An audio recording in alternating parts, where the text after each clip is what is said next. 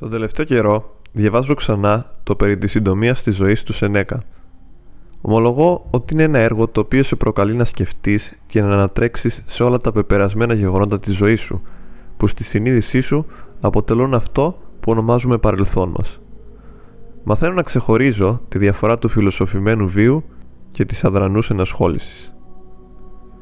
Βλέπετε, σύμφωνα με το Σενέκα, σπαταλάμε το μεγαλύτερο μέρος της ζωής μας στα πάντα εκτός από τους ίδιους μας τους εαυτούς. Επομένως, αν η ζωή μας είναι το πώς ενεργεί ή δεν ενεργεί αυτός ο εαυτός, τη σπαταλάμε αν δεν τον σκεφτούμε. Ίσως όμως ο συλλογισμός μου είναι εσφαλμένος και αν κάτι τέτοιο συμβαίνει, παρακαλώ να με διορθώσετε. Είναι σημαντικό λοιπόν να είμαστε συμφιλειωμένοι με το παρελθόν και να μην αποφεύγουμε την αναδρομή σε αυτό, όποτε και όταν είναι απαραίτητο. Η αναδρομή πάντα είναι επίπονη κατά τη γνώμη μου. Παλιές φωτογραφίες με πρόσωπα που το πιθανότερο δεν βρίσκονται στη ζωή μας πια. Στιγμές που έχουν περάσει ανεπιστρεπτοί και ένα ποτάμι που σίγουρα δεν μπορούμε να διαβούμε δύο φορές. Είχα μια συζήτηση τις προάλλες περί του πόσο παραμένουμε ίδιοι ανά τα χρόνια.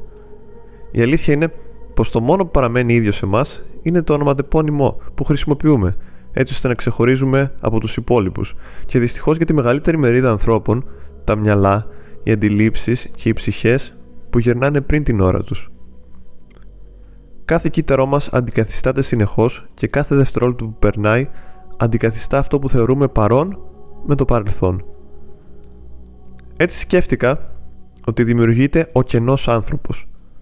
Όχι ο καινούριος, αλλά ο άδειος.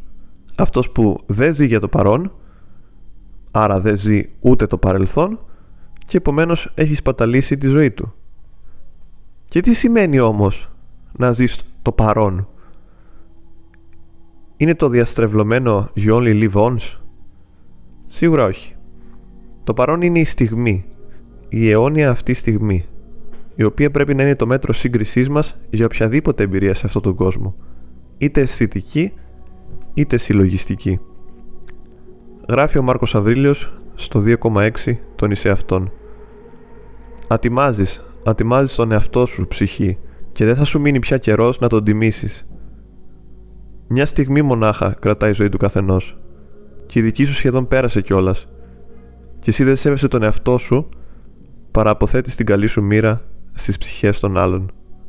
Και ο Σενέκας παρομοίως γράφει «Είναι ο γαλήνιος, ελεύθερος και χωρίς έγνοιες νους που μπορεί να περιπλανηθεί σε κάθε στάδιο της ζωής τα μυαλά των μονίμως απασχολημένων σαν να βρίσκονται σε λίθαργο. Δεν μπορούν να αλλάξουν και να στραφούν προς τα πίσω. Έτσι λοιπόν, οι ζωές τους εξαφανίζονται μέσα στην άβυσο. Και όπως ακριβώς δεν έχει νόημα να ρίχνεις ένα υγρό σε ένα τρίψιο δοχείο, έτσι δεν μετράει και πόσος χρόνος μας έχει δοθεί, αν δεν μπορεί, αυτός ο χρόνος, να αποδοθεί πουθενά. Χάνεται μέσα στις ρογμές και τις τρύπες του νου. Το παρόν είναι εξαιρετικά σύντομο, τόσο σύντομο που μερικοί άνθρωποι δεν το συνειδητοποιούν καν. Βρίσκεται συνεχώς σε κίνηση. Ρέει σε ένα ποτάμι.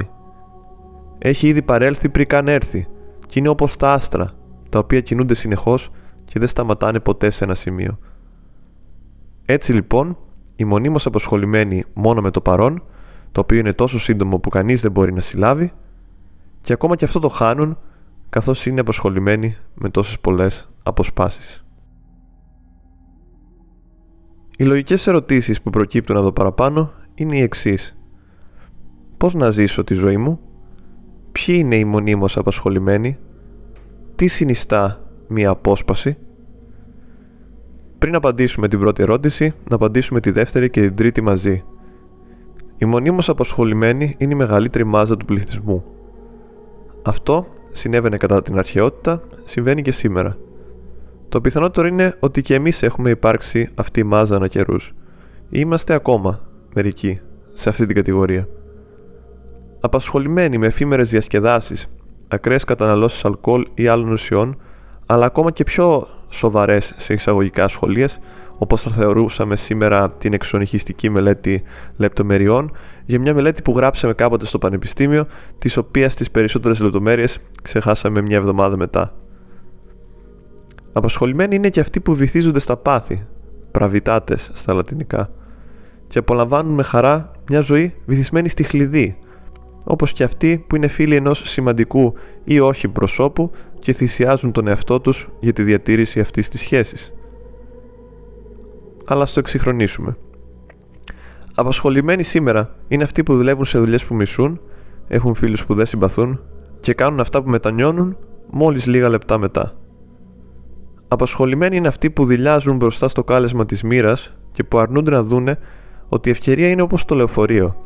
Δεν θα σε περιμένει ποτέ. Εσύ όμως πρέπει να το προσδοκείς. Απασχολημένοι ακόμα είναι αυτοί που παίζουν βιντεοπαιχνίδια σαν να παίζουν τη ζωή τους μέσα από μια οθόνη. Απασχολημένος είναι αυτός που διαβάζει ή ακούει αυτό το κείμενο και απασχολημένος είμαι και εγώ που το μοιράζομαι. Τα πάντα μας αποσπούν το χρόνο μας. Οδηγούμαστε σε ένα είδος μηδενισμού δηλαδή; Όχι. Αυτή είναι η υπόσχεση του στοικισμού, ότι παρόλο που ο κόσμος και όλη η οικουμένη λειτουργεί έτσι, υπάρχει ο τρόπος να αποδράσουμε από αυτόν τον αέναο κύκλο της αδράνειας και να ακολουθήσουμε περήφανα τη μοίρα μας με τη βοήθεια της φιλοσοφίας. Γράφει ο Σενέκας. Από όλους τους ανθρώπους, σε ανάπαυση βρίσκονται μόνο εκείνοι που βρίσκουν χρόνο να φιλοσοφήσουν. Μόνο εκείνοι είναι πραγματικά ζωντανοί γιατί δεν μπορούν να ανατρέξουν μόνο πίσω στη δική τους ζωή, αλλά κάνουν κάθε περασμένη ηλικία δική τους.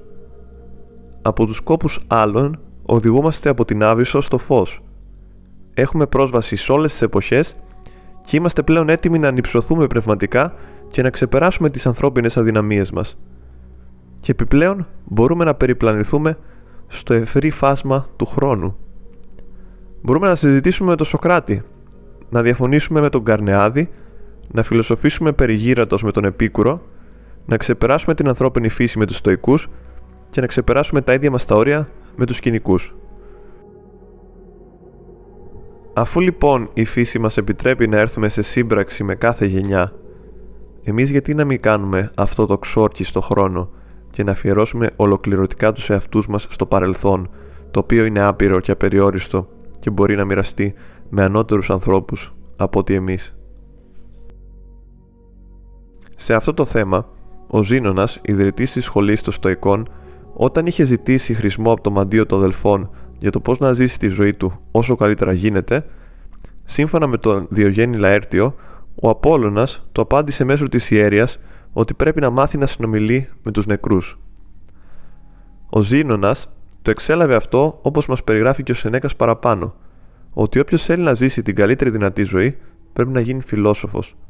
Να σπάσει τα όρια του παρελθόντος και του παρόντος με τον ενεργητικό συλλογισμό σε θέματα που απασχόλησαν μεγάλες μορφές του παρελθόντος. Τα ερωτήματα λοιπόν, τα υπαρξιακά προβλήματα όπως λέγαμε σήμερα, είναι αιώνια και μόνο με την ανασκόπηση του αιωνίου μπορεί να φτάσει κανείς έστω και κοντά ώστε να τα ακουμπήσει. Δεν επιλέγουμε ποιοι και πώς γεννιόμαστε, αλλά επιλέγουμε ποιοι θα γίνουμε. Γινόμαστε οι καθημερινές μας ασχολίες και πρωτίστως οι καθημερινοί μας στοχασμοί για αυτές τις ασχολίες. Ζούμε λοιπόν τη ζωή ως στιγμή, χωρίς να μετανιώνουμε για τίποτα, χωρίς να μας λείπει αυτό που δεν θα έχουμε ποτέ ξανά και υιοθετώντα το πνεύμα του εξερευνητή, περιπλανόμενοι στα φάσματα του χρόνου και της ανελαίτης μοίρας.